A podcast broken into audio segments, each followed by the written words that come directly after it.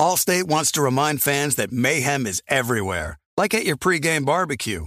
While you prep your meats, that grease trap you forgot to empty is prepping to smoke your porch, garage, and the car inside. And without the right home and auto insurance coverage, the cost to repair this could eat up your savings. So bundle home and auto with Allstate to save and get protected from mayhem like this. Bundled savings variant are not available in every state. Coverage is subject to policy terms and conditions.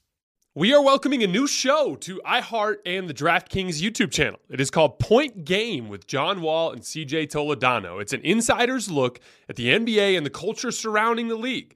Every week, the five time All Star and the number one pick in the 2010 NBA draft, John Wall, will give his unique perspective on the hottest topics in the league and tell the best behind the scenes stories from his time in the NBA. So check out Point Game with John Wall and CJ Toledano on the iHeartRadio app, the DraftKings YouTube channel, or wherever you listen to your podcasts. Looking for an assist with your credit card but can't get a hold of anyone? Luckily, with 24 7 US based live customer service from Discover, everyone has the option to talk to a real person anytime, day or night. Yeah, you heard that right. You can talk to a real human in customer service anytime. Sounds like a real game changer if you ask us. Make the right call and get the service you deserve with Discover. Limitations apply. See terms at discover.com slash credit card. The volume. What's up, guys? It's Jason from Hoops Tonight, presented by FanDuel. Football season is here, and there is no better place to get in on the action than with FanDuel. It's my favorite sports gambling app out there. It's safe secure, and easy to use. They have exclusive offers, tons of ways to play like spread and money line, over unders, team totals, same game parlays where you can combine multiple bets from the same game.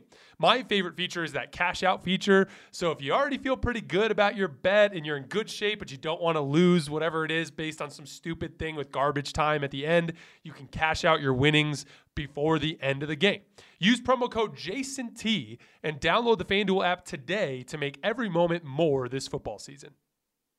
21 plus and present in Arizona, Colorado, Connecticut, Indiana, Louisiana, permitted parishes only, Michigan, New Jersey, New York, Tennessee, Virginia, or West Virginia. First online real money wager only. Refund issued as non withdrawable site credit that expires in 14 days. Restrictions apply. See terms at sportsbook.fanduel.com. Gambling problem? Call 1 800 NEXT STEP or text NEXT STEP to 53342 in Arizona. 1 888 789 7777 or visit ccpg.org slash chat in Connecticut. 1-800-GAMBLER or visit fanduel.com slash RG in Colorado, Indiana, New Jersey, and Virginia. 1-877-770-STOP in Louisiana. 1-800-270-7117 for confidential help in Michigan. 1-877-8 Hope NY or text Hope NY to 467369 in New York. In Tennessee Redline, dial 1 800 889 9789 in Tennessee. Visit www.1800gambler.net in West Virginia.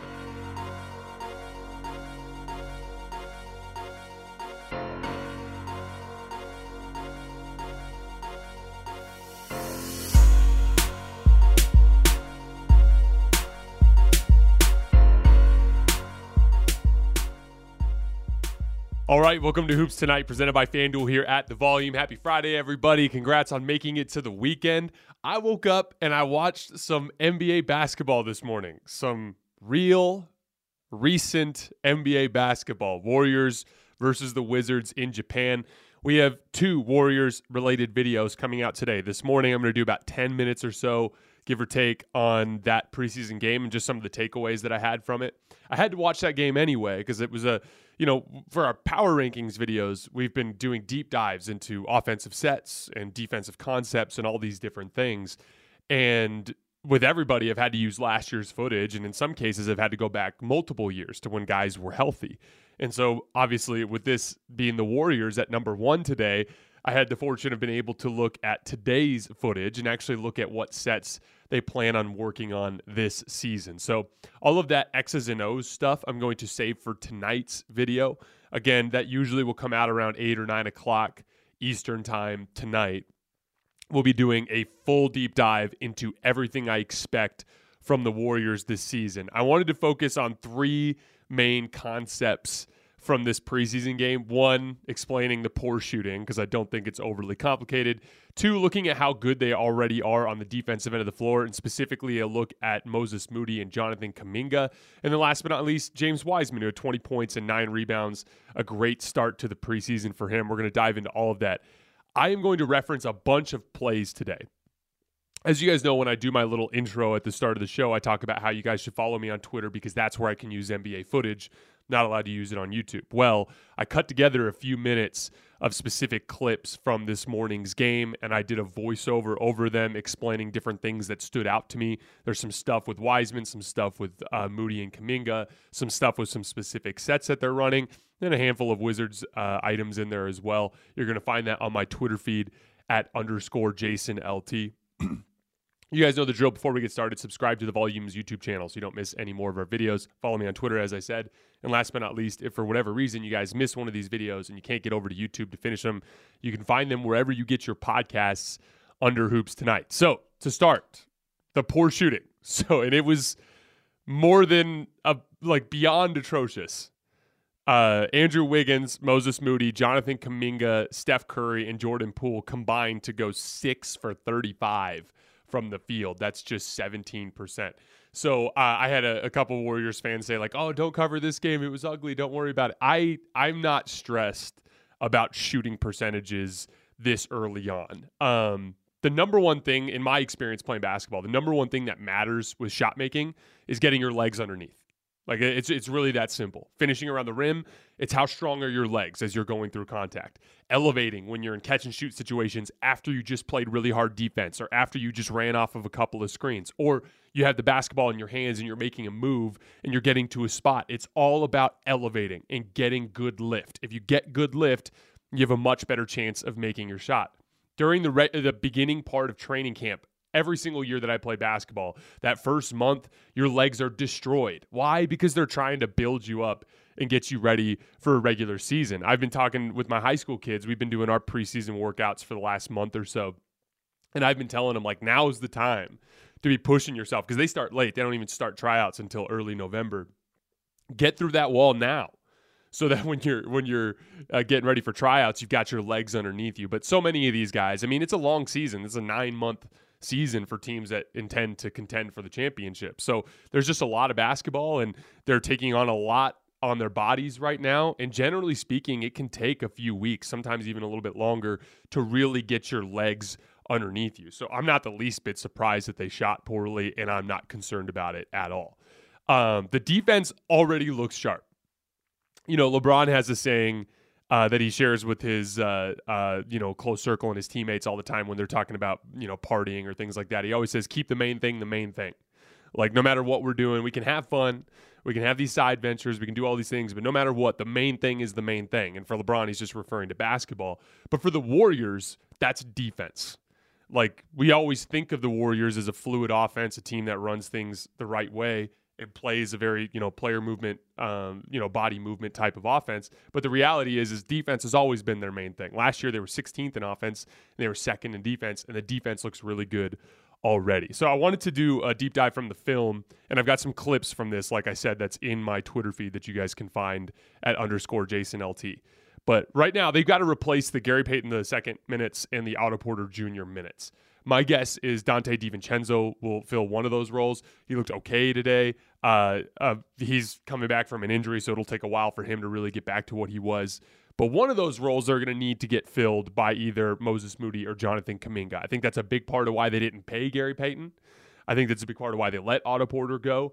It's simply put, these are those guys, these are the future. These guys are the guys they've invested draft picks in. These are the guys that they've invested their future in. They need one of these guys to blossom. And right now, it's kind of like a little bit of a toss up because they both have completely different strengths right now. I think I think Golden State trusts Moses Moody way more offensively right now to play within their system, just taking the right shots, furthering the advantage, attacking closeouts, making the right play. I think they view uh, Jonathan Kuminga as ahead defensively, and I think that that stands out on tape. Moses Moody's a little bit top heavy, big wide shoulders, not super quick right now, but he does have some strengths. And so I think their their I think their hope is that Moses Moody kind of figures things out defensively because I think he makes the most sense fitting with them. Uh, my feel, my what I put in my notes is Moody's trial by fire because my feel from what I saw in today's preseason game, they put him out there and guess who they had him guard right away? Bradley Beal. It was like, look, man, we need you to be able to defend quick players, big players, every archetype of player in a playoff series. Let's see what you got. Let's start right now. It's literally in September, and let's see if we can have you ready by April. And, you know, it was funny on the first couple of possessions he was guarding Bradley Beal, he uh, got beat off of the dribble. Uh, there was one where he was kind of chasing over the top and it was a dribble handoff. And as Bradley Beal just kind of stopped and looked at the rim for a second, Moody lunged kind of to his left side and, and Bradley got some uh, downhill uh, penetration. And then there was a, a second dribble drive where he got some penetration. After that, he held his own a little bit better. Again, he's never going to be quick enough to just stay with those guys sliding his feet if he's going to apply ball pressure. Every defender needs to find out what their individual strengths are. Moses Moody has long arms. And so the big thing that's going to take an adjustment for him this season is understanding that it's okay for him to give a little bit of ground because he's got long arms to make up on the contest. And so from that standpoint, it's going to be it's going to be good for them to continue with that trial by fire. Throw him on bad, on difficult matchups as much as possible during the regular season, especially quicker players, because I think he'll actually do okay against stronger players.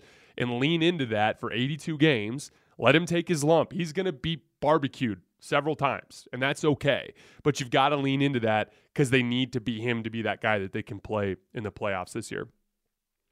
Um, I thought Jonathan uh, Jonathan Kuminga looked great defensively.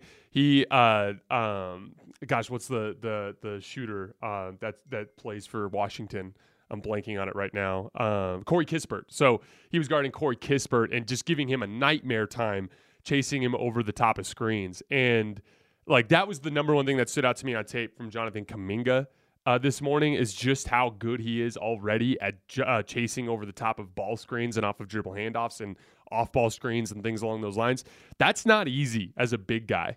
I've said this a lot on the show. The, the the type of body type that performs best in in chasing over ball screens and off ball screens and things along those lines are usually short, stubby guys with low centers of gravity that are difficult to knock off their spot, and they blow up screens just by being physical running through. And you, uh, uh, Kuminga's doing a really nice job of taking lunging steps over the top and giving a little bit of separation, which is natural, but then recovering with his athleticism. You could tell he was in Corey Kispert's head. There were t- uh, two plays in particular where he was curling off of uh, of dribble handoffs. And on both of them, he kind of pump faked on the jump shot because he was scared Kuminga was coming, worked further down the lane. And on one play, he forced a turnover. And on the other, he kind of like smothered him on a pull up jump shot that he ended up airballing. He's ahead defensively right now. But once again, it's the same stuff with Jonathan Kuminga on offense he over penetrates too much and then he gets into the thick of things and then he tries to force passes but people are hanging on your arms and stuff and it just results in turnovers or difficult things along those lines. Right now he just needs to kind of understand I, I think i think right now on the offensive end he's got further to go than moody has to go on the defensive end so i think he'll be the one that ends up uh, being the guy that they'd really try to cultivate more. But i mean he's he's still a tantalizing prospect i just think he has further to go a couple minutes on James Wiseman. Um, the good stuff. His length around the rim gives Golden State a dynamic that they really haven't had. He's already using verticality really well. He snuffed out several attempts around the rim, which is good because most young bigs foul too much. That's kind of like a predictable thing for for young bigs, and for him to kind of figure out that like, hey, I have freakishly long arms. I'm seven feet tall. Let me just stand there with my arms up, and these dudes are already going to have enough trouble trying to finish over the top of me. Um, he's playing with a lot more physicality defensively. Offensively, he's got a long way to go with physicality, and we'll talk about that in just a second. But like on the defensive end, I, I noticed him uh, embracing the contact aspects of defense a little bit better. There was a play where Bradley Beal was driving to the left. I think it was right before the end of the first quarter, and I'll have this play in my in my video uh, breakdown as well that you'll find on my Twitter feed. But Daniel Gafford is is is ducking in under the rim and, and shoving James Wiseman under the rim which is a typical attempt uh, to, by offensive players to clear out the paint so that their player can elevate up and finish. And to James Wiseman's credit, he just kind of shoved Gafford in the back and pushed him off of him, and then went and met Bradley Beal at the rim and blocked him and and I was like, wow, like there you go. He's embracing the physicality a little bit more. Again, like physicality goes both ways. Generally speaking, with officiating, if one dude is inflicting his physicality on you, you are allowed to meet that with equal and opposite force. That's why I always get on LeBron fans who complain about him not getting enough foul calls. I mean, the dude plays bully ball. The refs are basically ex- uh, are are explaining their whistle with a trade off. Like LeBron's going to be bully we're going to let these guys hit him back. And that's basically how it goes. And that's the thing. Like, if you see a guy trying to meet you with physicality um, on the offensive end or on the defensive end, hit him right back. Basketball's a contact sport. Go for it. Um, his hands around the rim on offense were really impressive. There were two plays in particular a Jonathan Kuminga drive on the left baseline, and then a play where Draymond kind of got a dead ball on the right wing where he picked up his dribble and he was kind of caught with nowhere to go. Where uh, Draymond just kind of threw a lob pass over the top and Wiseman like pinned a guy down, caught it, and then finished with a left-handed hook. There was another one, like I said, the Kuminga one where he kind of shoveled a difficult pass in traffic in the lane, and Kuminga caught it and drew a foul. His hands are good around the rim, and that's going to be really good with this particular team.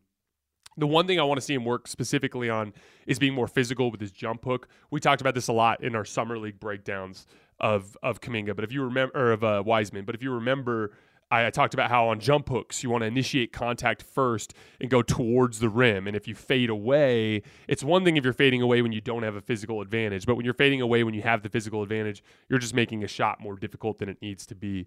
There was a play mid second quarter where he caught the ball right around right around the charge circle or a little bit further out, maybe like six, seven feet. And he had a shorter defender on him. And instead of turning with physicality for his left handed hook, he kind of turned out away from the basket and made it like a dramatic fading hook and he missed it. I just like him to see be have him initiate contact before he does that. Um, one last thing. So there was a pick and roll play uh, where Steph and James Wiseman ran pick and roll from the, the, top of the key out of their five out set, which we're going to talk about more in our uh, um, power rankings video. But he gets a dunk, a lob dunk from Steph. Be- classic pick and roll, ball screen. Steph comes off, guard chases over the top, big uh, steps over to corral Steph. Steph just throws a hook lob pass up above the rim. Wiseman gets it and dunks it. On the very next possession, Kyle they ran the exact same play, and Kyle Kuzma had to tag out of the weak side corner to stop that lob to Wiseman, and they ended up getting a wide open three for Draymond Green, although he missed it. Those are the kinds of dynamics with vertical spacing with Wiseman that's going to add a, an interesting dynamic to their um, to their offense. They, there were some sloppy turnovers. There was a play where Steph cut back door and James Wiseman uh, threw a bad pass when he wasn't open and threw it out of bounds. There was a pick and pop with Steph and Wiseman out of their uh, five out, where Steph tried to throw a looping pass back to Wiseman, pop into the three point line, and it got deflected and turned over.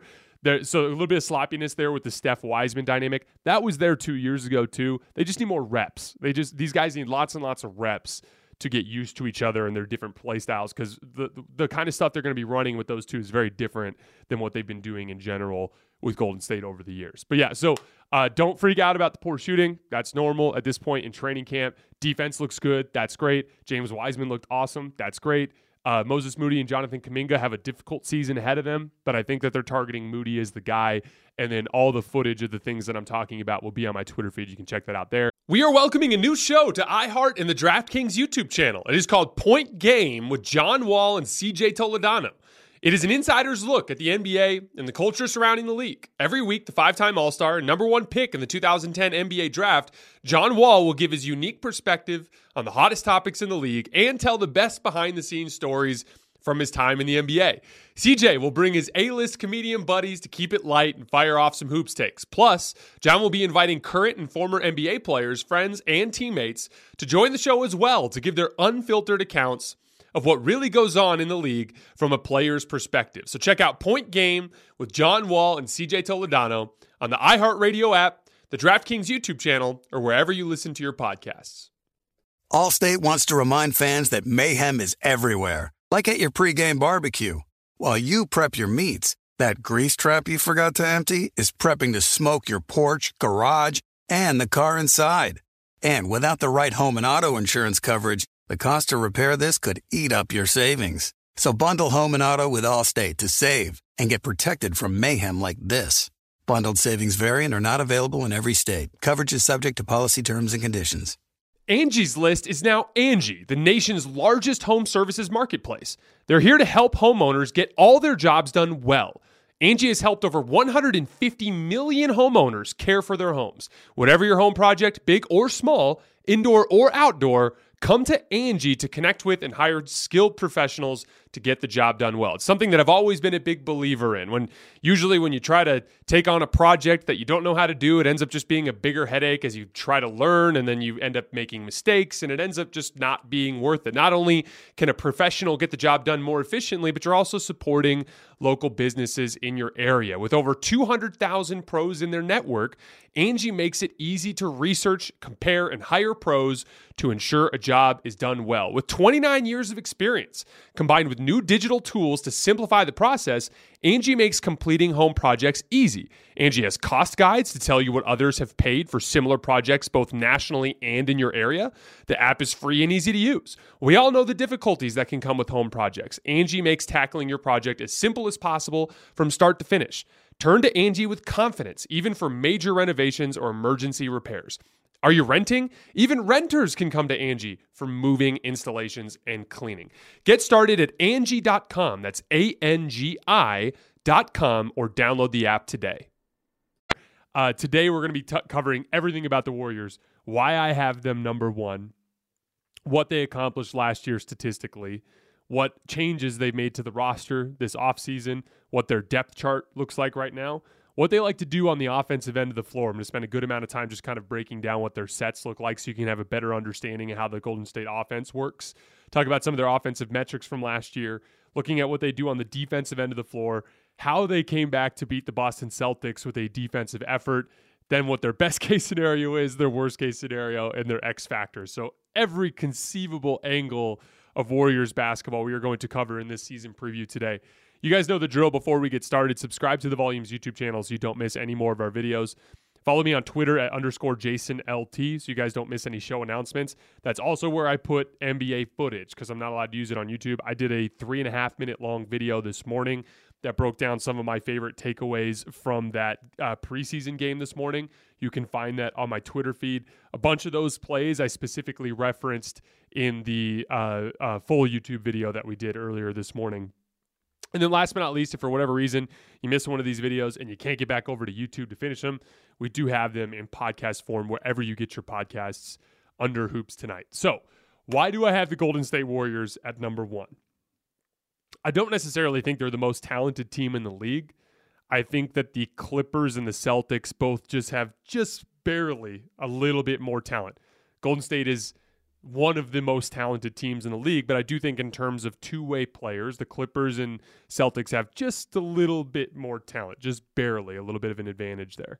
But the Golden State Warriors are the best collection of talent, coaching, a modern basketball approach that works today, attention to detail, experience, and continuity in this league. And that's why I have them at number one. It's all of those things combined. As we learned from the Boston Celtics last year, having the most talented team in the league doesn't translate necessarily to good basketball if you're sloppy, you know, if you're not well coached. And we spent a lot of time on that yesterday. You can find that in the number two video. A lot of Warriors talking there as well as we were going over the NBA Finals quite a bit. Um, but I wanted to uh, uh, take a couple of seconds on a few of those concepts. so, uh, when we're looking at talent, like I said, the Clippers and Celtics might have a tiny bit more, but not much. Steph is the only real superstar on the roster, but Clay, Draymond, Andrew Wiggins, and Jordan Poole are all stars in their roles, meaning their impact on winning mimics that of a star, just in a different type of role than we're used to seeing from most stars everyone in their rotation is a good basketball player. What does that mean? It means they're well rounded. It means they're not specialists. They're not guys that just shoot threes or just play defense. They all do everything. They all can defend multiple positions. They all can pass. They all can dribble. They all can shoot.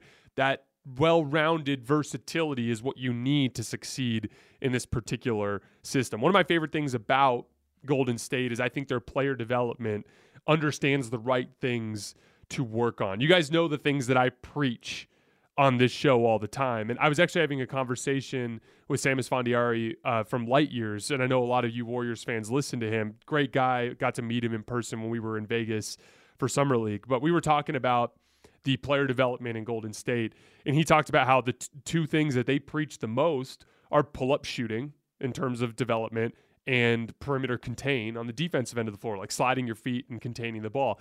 What do we preach about all the time on this show? Like those are two pull up shooting is the is the number one skill to beat most coverages because most coverages are designed to take away the easy things and le- at the expense of leaving open the more difficult things like pull up jump shooting for instance. And then on the defensive end of the floor, containing the basketball is the key to make any defensive scheme work. We're going to talk a lot about that today. The point is is their player development in Golden State teaches the right things. And so as a result, they've got a team full of really well-rounded basketball players and that's a huge part of why they're as good as they are. Coaching. Steve Kerr and Erik Spoelstra are the two best coaches in the league, in my opinion. They understand what works best in the modern NBA on both ends of the floor. So many coaches around the league have a very traditional approach. We talked about this a lot with Mike Budenholzer and what he's of what he's what Darvin Ham is bringing to the Lakers. We talked about this a lot with the Lakers in general, with the way they're constructing their roster with small guards and, and big athletic players as opposed to wings that can defend multiple positions and play a more versatile style. the Golden State Warriors from the top down are targeting the right types of players that succeed in the modern NBA, and then their coach Steve Kerr is teaching them to play a modern style. We're going to talk a lot about that today, particularly as it pertains to their five out offense, which we'll talk about quite a bit. Um, they're uh, uh, they're malleable with their defensive and offensive approach. They're willing to make adjustments. There's not a lot of pride there. Like they like a ball movement, player movement offense, right? Well in the NBA Finals against Boston's drop coverage, they leaned heavily into high pick and roll, trying to get Steph off the dribble jump shot jump shots. Why?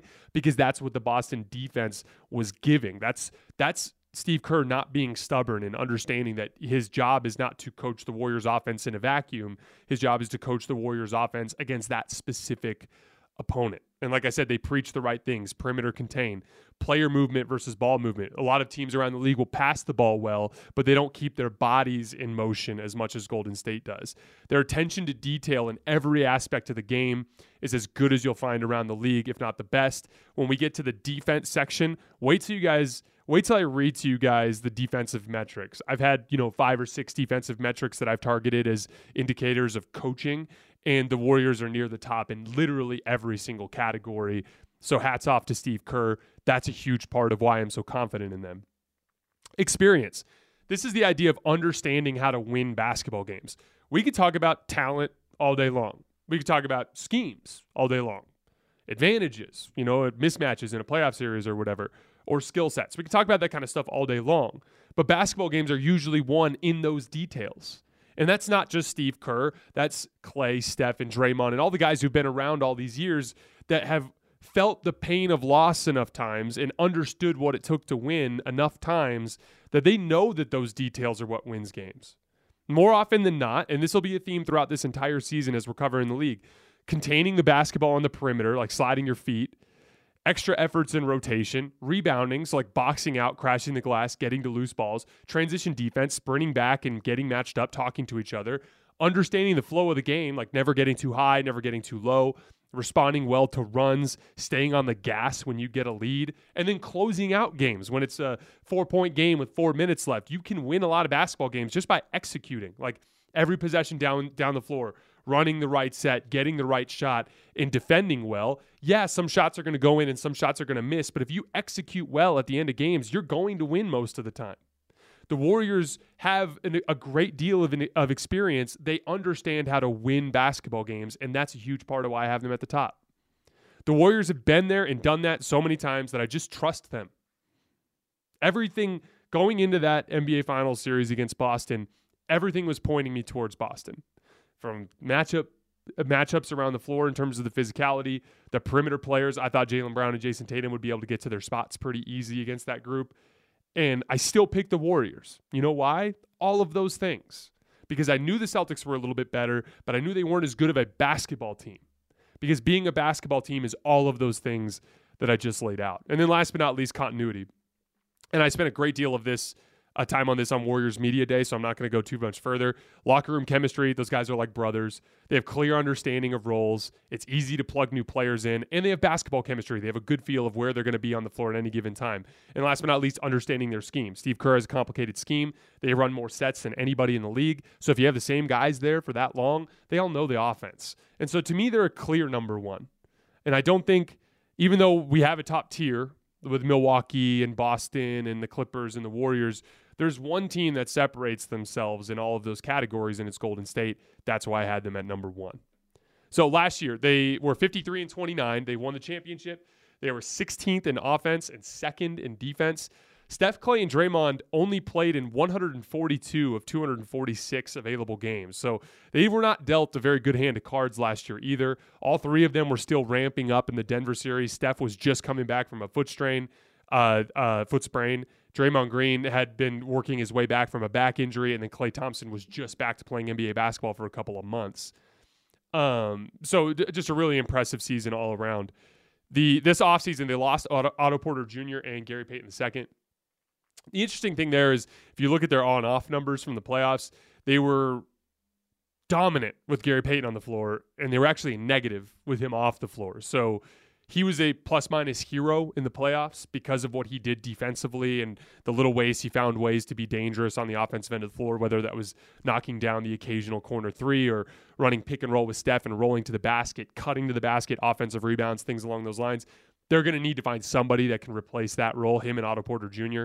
They did add Donte DiVincenzo, who I will, who I think will help. JaMychal Green, I'm less uh, excited about, uh, but you know, I want to see how things shake out a little bit more but they're going to need one of Kuminga or Moody to blossom into a reliable playoff player this year uh, to replace Gary Payton II. Looking at the depth chart, at the guard position, Steph Curry and Jordan Poole. On the wing, Klay Thompson, Andrew Wiggins, Jonathan Kuminga, Donte DiVincenzo, Moses Moody, JaMychal Green, and Patrick Baldwin Jr. Not going to talk much about Patrick Baldwin Jr. tonight because I just need to watch a lot more of him before I can have an opinion. You guys know me; I'm not going to really talk about something if I if I don't know enough and then bigs Draymond Green, James Wiseman, and Kevon Looney. Um, so talking about the offensive end of the floor, they ran a couple of non five out sets in that preseason game, and I'm thankful I had the preseason game because all these other teams I had to go into old footage to try to do the best I could to figure out what they run on offense. I got actual stuff that they're running from this training camp, which was uh, which was helpful and informative here. So they ran they ran a horn set where James Wiseman and Draymond bracketed around Steph and that ended up kind of breaking down. And then uh, uh, uh, Wiseman ended up getting a seal because it ended up in a switch, and Monte Morris was on him. They also ran uh, a, a, random four out set where Steph was at the block, and it was a classic screen the screener set, like Steph back screen for Andrew Wiggins. Monte Morris like just barely hesitated as he went to help on the Andrew Wiggins screen, and then Steph immediately came off of a second pin down and got a wide open, uh, not a wide open, but a pretty decent look at three. But other than those two sets, almost everything they ran the entire game was five out. That means guys in the two corners, guys on the two wings, guy at the top of the key. now the difference, you guys know I love five out basketball. Talk about that all the time on the show. But there's a big difference between the way the Warriors run five out and the way the rest of the league runs five out. First of all, the Warriors run sets out of five out. like the a, lo- a lot of teams five out is a spacing concept. It's more just this is how we situate the floor and we just need somebody to beat somebody off the dribble so that we can start our drive and kick and start to it, it start to get good stuff out of that. But the Warriors are are running sets. And I mean I mean, they're running sets almost every time down the floor. They run more sets than anybody in the league, and it's not even close. About three out of four times when they come up the floor, they're running a set. And even on that fourth time, they're running some kind of action, maybe just a, a high ball screen or something along those lines. They don't just play pickup basketball, they run organized basketball. I saw a stat earlier. the, uh, the best metric that I've seen that kind of tracks this kind of thing is number of shot attempts that you take off of screens. The Golden State Warriors took about 11 shots per game off of screens. And the second place team in the league was the Portland Trailblazers with six. So, so literally, the Warriors run almost twice as many sets per game as the rest of the teams in the league. Other teams you see near the top there are like teams like Miami. They run a lot of sets too. But the Warriors run sets more frequently than any team in the league. Why do they do it five out? Because most teams who run sets, they want players around the block like horns or four high or four low because they want their bigs around a screen. The reason why they run everything on the perimeter is because the Warriors players have gravity. We've talked about this concept before. When Steph and Klay and, and Jordan Poole are running off of screens, one of the most frequent defensive breakdowns is multiple defenders following them.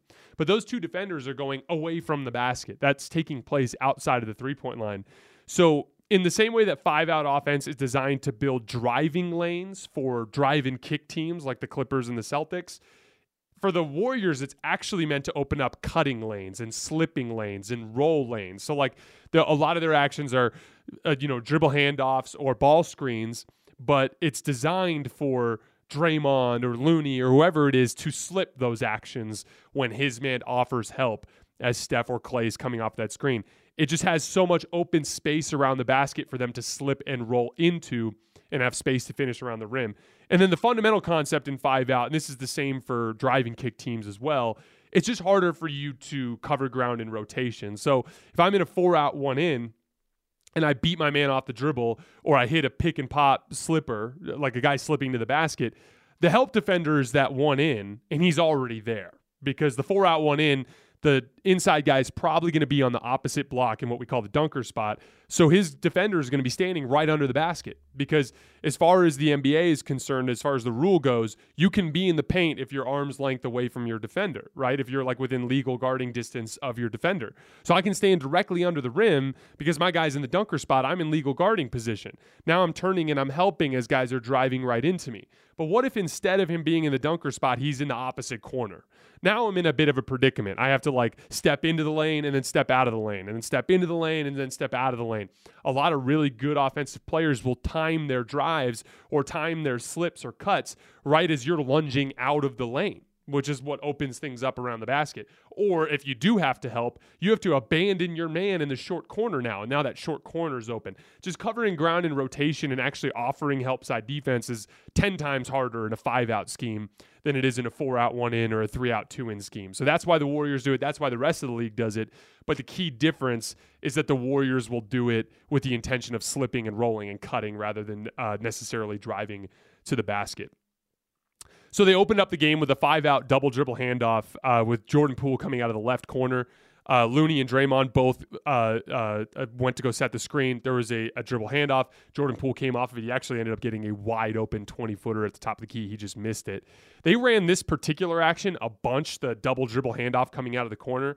They had a really interesting uh, counter there where if the guy in the corner, so like a lot of teams will see this action coming, right? And so they'll top side. So like if I'm guarding Jordan Poole and I know he's coming off of that double dribble handoff going this way, I might literally just get entirely in his way. So he has to go through my chest.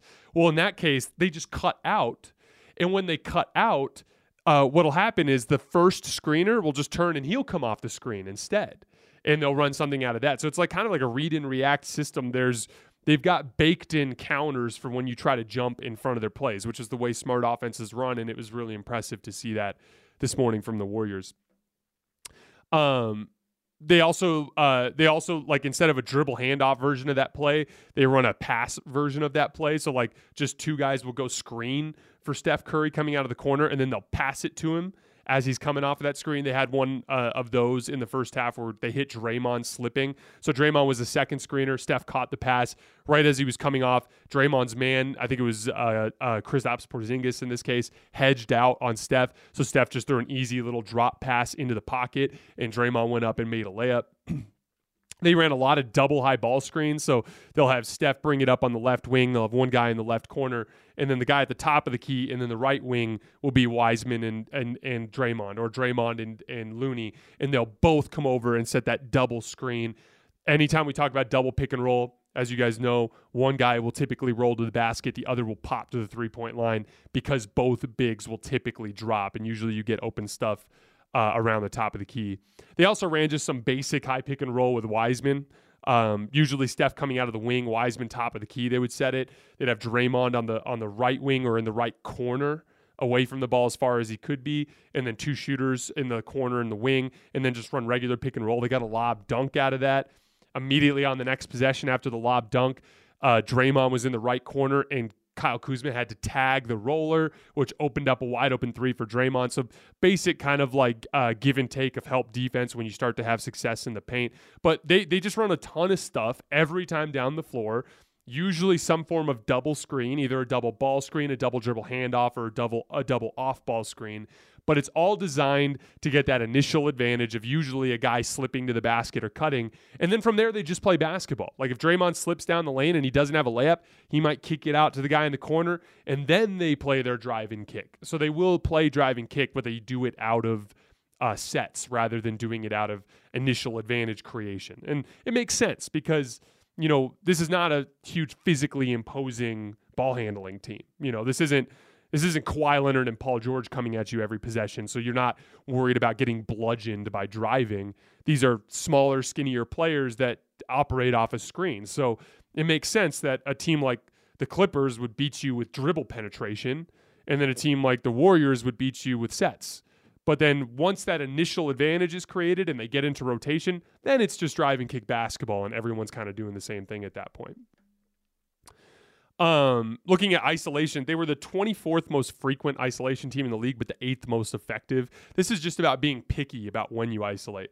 Steph averaged 1.2 points per possession in isolation, which is literally outstanding, but he only ran 117 of those possessions all season. That's because he's picky. He usually will only do it if he gets a big on a switch. Again, that's just about being smart, understanding what your strengths are, and being picky about things that you're that, that you don't want to do as often and then leaning into your strengths. This is a great off-screen team. That's why they lean heavily into that. Um, they had the third most efficient pick and roll ball handling uh, trio in the league. Uh, this is about pull up jump shooting, like we talked about earlier. Pull up jump shooting is the best way to beat most pick and roll coverages. Jordan Poole and Steph were both in the 85th percentile league wide as pick and roll ball handlers, which is awesome. They were the sixth most frequent dribble handoff team and 10th most efficient. Klay Thompson was pulling the most weight here. He was at 1.02 points per possession in dribble handoffs, which was the 74th percentile in the league. No NBA team cuts to the basket more than the Warriors do. They register 12 cut possessions per game at 1.3 points per possession, both awesome. To give you a comparison, the Mavs and the Sixers register about half as many cut possessions per game. So that just kind of gives you some perspective on how frequently they do that. Um, they like I talked about earlier. I already mentioned this stat. They run almost twice as many off-screen possessions as as the rest of the league. Eleven for them. The Blazers were in second place with six. Again, this is just a one of the many indicators, and you could just tell by watching the Warriors play that this is the case. But this is one of the many indicators that they run more sets than the rest of the league. Most of the teams that I encountered during this series, they would run sets to start quarters. They would run sets out of basically dead ball situations, like made free throws or uh, or like out of timeouts, things like that. But in the actual flow of the game, the vast majority of these teams are just running the ball up the floor and running a high pick and roll or picking on a matchup and, and trying to get into their driving kick. The Warriors run sets, live ball, dead ball, whatever, about 75% of the possessions, from what I can tell by watching. That's a, a stat that kind of shows uh, shows an example of how that gets quantified it's just harder to defend player movement than stagnation. That's just a basic concept in basketball. If you bring up the ball and and you just get to your spacing and one guy starts to work off the dribble, the other four guys are standing. And if I'm guarding a Warriors team where on every possession there's three or four interchanges and the and an action being run, it's just more fatiguing physically to try to guard a team like that. And I think that's one of their biggest playoff advantages. The Warriors almost always go up 2 0 in a playoff series. It's uncommon for them to drop one of their first two playoff games. And a huge part of that is their offensive system is so different from the rest of the league that teams get caught off guard early in playoff series. It takes a little while to adjust. Speaking of adjustments, there uh, Steve Kerr's willingness to adjust is one of the things I appreciate about him. He's not stubborn, even though he has a strong basketball belief system off the dribble shooting versus Boston is the best indicator of this. So during the regular season, the Warriors attempted about 22 pull up jump shots per game. But they were playing against a Boston Celtics team that was very good defensively and that switched a lot of off ball actions, particularly uh, ones that were guard to guard. So as a result, like, because they were dropping, running drop coverage against ball screens or uh, other things that involved the big man, um, Steve Kerr leaned heavily into pick and roll. Why? Because he's got Steph Curry, the best off the dribble shooter of all time. And off the dribble three point shooting is one of the best ways to beat a drop coverage, especially one like the the Celtics where the big man was was lagging too far back. Well, they went up from 22 pull up jump shots per game in the regular season to 28 pull up jump shots per game in the Celtics series. That's an indicator of how they were willing to adjust their offensive approach to match the uh, actual need of what they needed to beat that Boston defense. Another example of this willingness to adjust was against the Cavs in 2015 when um, when they were trapping the Steph high pick and roll and they just got into they just just spammed high pick and roll, hitting Draymond as the slipper, uh, slipping to the basket, and then him hitting Andre Iguodala in the corner. Again, that was not a team that just spammed high pick and roll in the regular season. That was just something they did as an adjustment to beat a specific matchup. No, there's no value in being stubborn. All that matters is winning the basketball game, and I trust Steve Kerr to make those adjustments. Um, Steph, sometimes things just don't go right in a playoff series, and you need a heroic effort to carry you. And that's Steph in game four of the finals. Like sometimes you're down two games to one, and the physical matchups aren't really going your way, and you're on the road against a really talented team, and you just need some guy to reach down and pull out an all time great NBA playoff performance. And that's what Steph did in game four of the finals. This is why we we talk so much about best player in the world. This is why we talk so much about top tier superstars in the game of basketball. It just matters more than it does in other sports. As we go back in champions, Steph last year, Giannis the year before that, LeBron the year before that, Kawhi, then Steph and KD, then Steph and KD, then LeBron, then Steph, then Kawhi, then LeBron, then LeBron you get the point. You need one of those guys. And the Warriors have one of those guys in Steph. And then, like we talked about earlier, the players surrounding Steph are all good basketball players. They all are versatile, they're not specialists. Moving to the defensive end of the floor, um, their scheme, they switch one through three or one through four, depending on whether or not they have one or two bigs on the floor, and then they drop with their bigs. But they don't switch indiscriminately. They're they're picky about it to try to avoid mismatches the vast majority of NBA teams try to attack Steph as much as possible.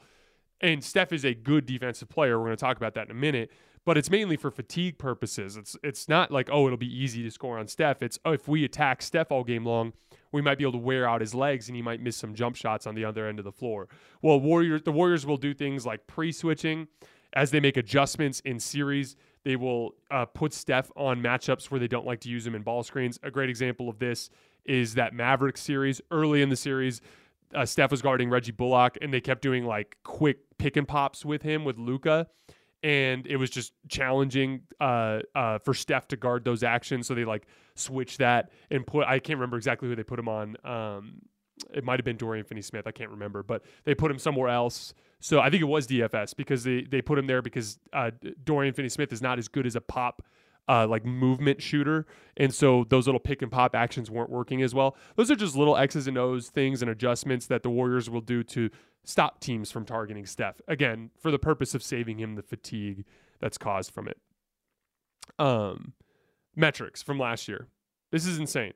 If you guys remember the things that I talked about that talk to me that teach me about how good a coach is and how good his attention to detail is. Defensive rebounding, how well they do dribble contain, um, points in the paint allowed and defending the three point line, understanding the most valuable shots, transition defense. Those are the things I look at. Well, not only were the Warriors second in defensive rating, they were sixth in defensive rebounding percentage. So they were a great defensive rebounding team. They were third in steals. That's associated to dribble contain. We're going to talk about that in a minute. They were fourth in paint points allowed. They were sixth in transition defense, according to cleaning the glass, and they were 14th in three point defense. So, of the five key metrics that I track the most associated with coaching. They were top six in four of them, and they were top half in the other with 14th and three point defense. And it, to be, I, it's just really difficult to do both. If you prioritize the three point line, you're naturally going to give up more stuff in the paint. So Steve Kerr just he understands what works in modern NBA defense. He coaches it really well. The guys are bought in. They, um, you know, their star Steph the biggest credit I offer to Steph is is that he just tries hard on defense every single night, even though he's only slightly above average. Just that effort goes so long towards setting the tone for the rest of the roster. The last thing I wanted to talk about as it pertains uh, to the Warriors on the defensive end is the value of dribble contain. And so I wanted to start with the 2022 finals here. So early in the series, they go down two to one and Warriors fans, some Warriors fans, like, oh, they're just making all their threes, or you know, oh, we're helping too much, or whatever it was. yes, they were making a lot of threes, and yes, the Warriors were helping too much, which was allowing the Celtics to get into their dribble contain. But the main reason why was the Celtics were getting great dribble penetration. And they were getting great dribble penetration because it's Marcus Smart, you know, Jayson Tatum, uh, Jaylen Brown, and Derrick White that are getting into the lane a lot, and they're difficult matchups to handle.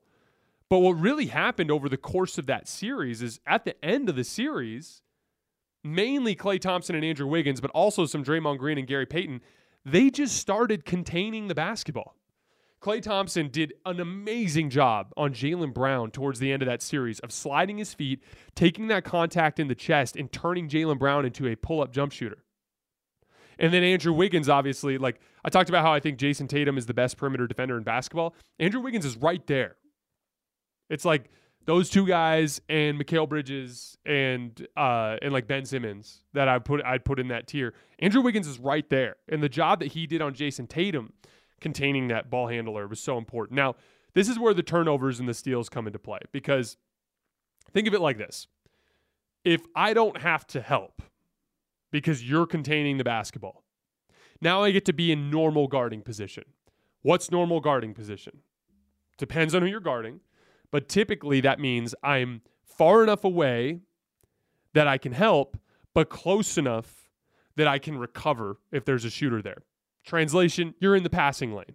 Okay. You're kind of like a little bit of distance off of your man, looking at the ball, looking at the man, ready for the pass to come out so you can close out or play the passing lane. Well, what ended up happening a lot with the Celtics is as Klay Thompson and Andrew Wiggins and Gary Payton and, and Draymond Green contained the basketball, those guys would drive into the lane a little bit, like get to the 16, 17 feet, get cut off, and then panic and look around and no one's open. and no one's open because they're not helping. And they're not helping because you're containing the basketball. And so then what ends up happening is you panic and you just throw some stupid pass that looks open and it's not. And next thing you know, they're running the other way.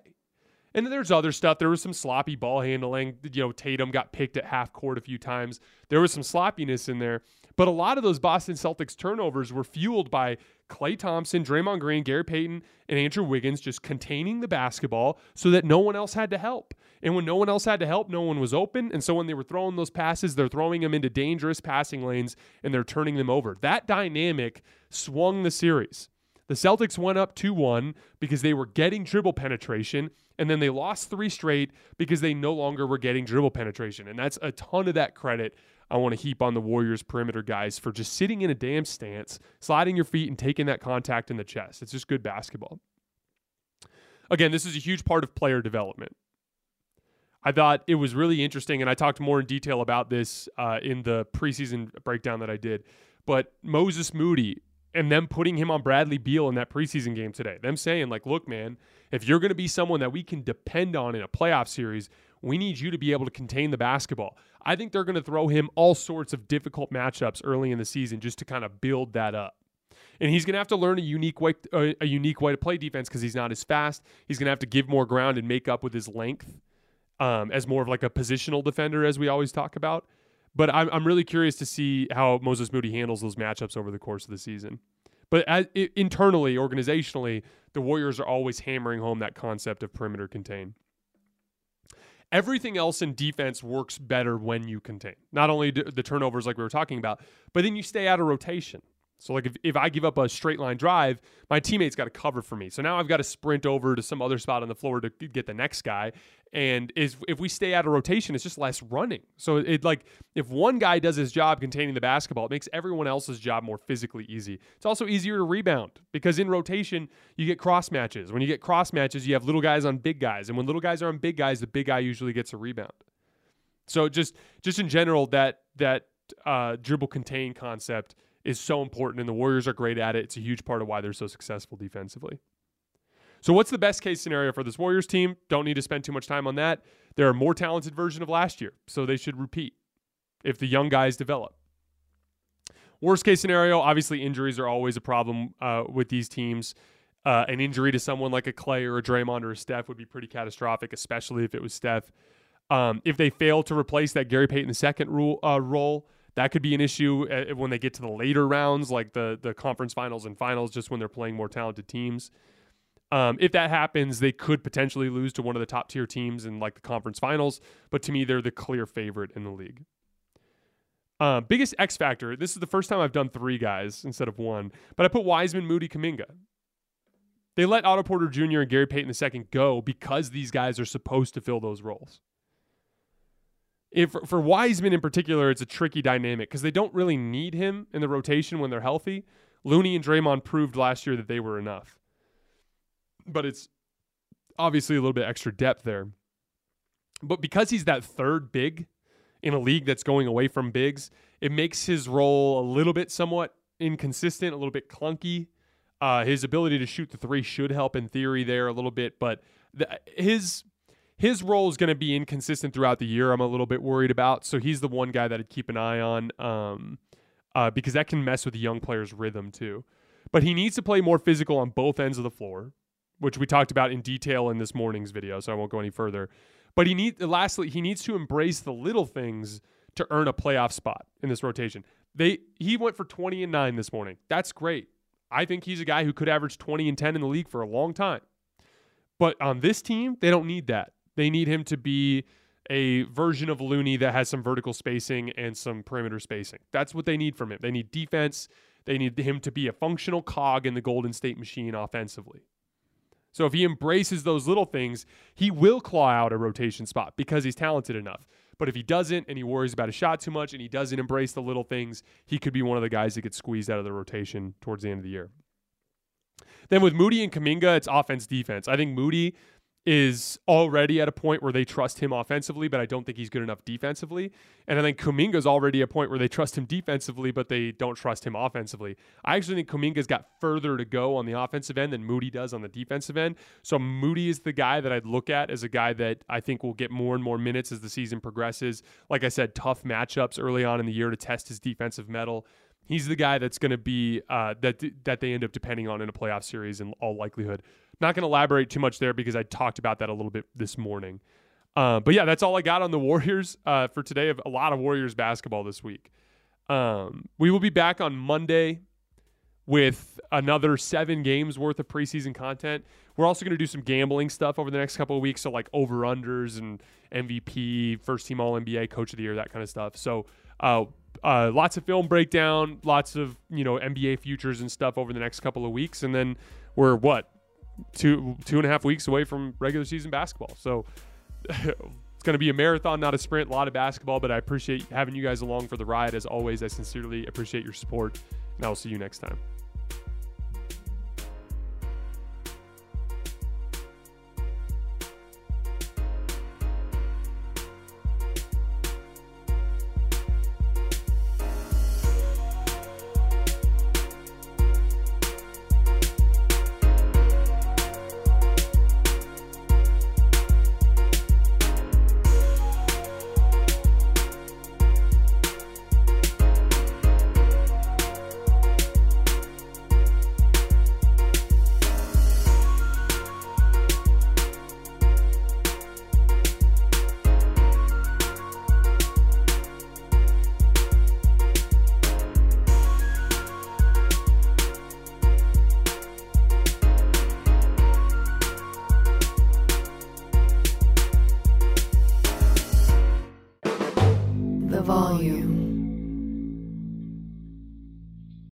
Allstate wants to remind fans that mayhem is everywhere, like at your pregame barbecue. While you prep your meats, that grease trap you forgot to empty is prepping to smoke your porch, garage, and the car inside. And without the right home and auto insurance coverage, the cost to repair this could eat up your savings. So bundle home and auto with Allstate to save and get protected from mayhem like this. Bundled savings variant are not available in every state. Coverage is subject to policy terms and conditions. Hey guys, you know what this playground could use? A wine country, huh? A redwood forest would be cool. Ski slopes! Wait! Did we just invent California? Discover why California is the ultimate playground at visitcalifornia.com. Looking for an assist with your credit card but can't get a hold of anyone? Luckily, with 24 7 US based live customer service from Discover, everyone has the option to talk to a real person anytime, day or night. Yeah, you heard that right. You can talk to a real human in customer service anytime. Sounds like a real game changer if you ask us. Make the right call and get the service you deserve with Discover. Limitations apply. See terms at discover.com slash credit card.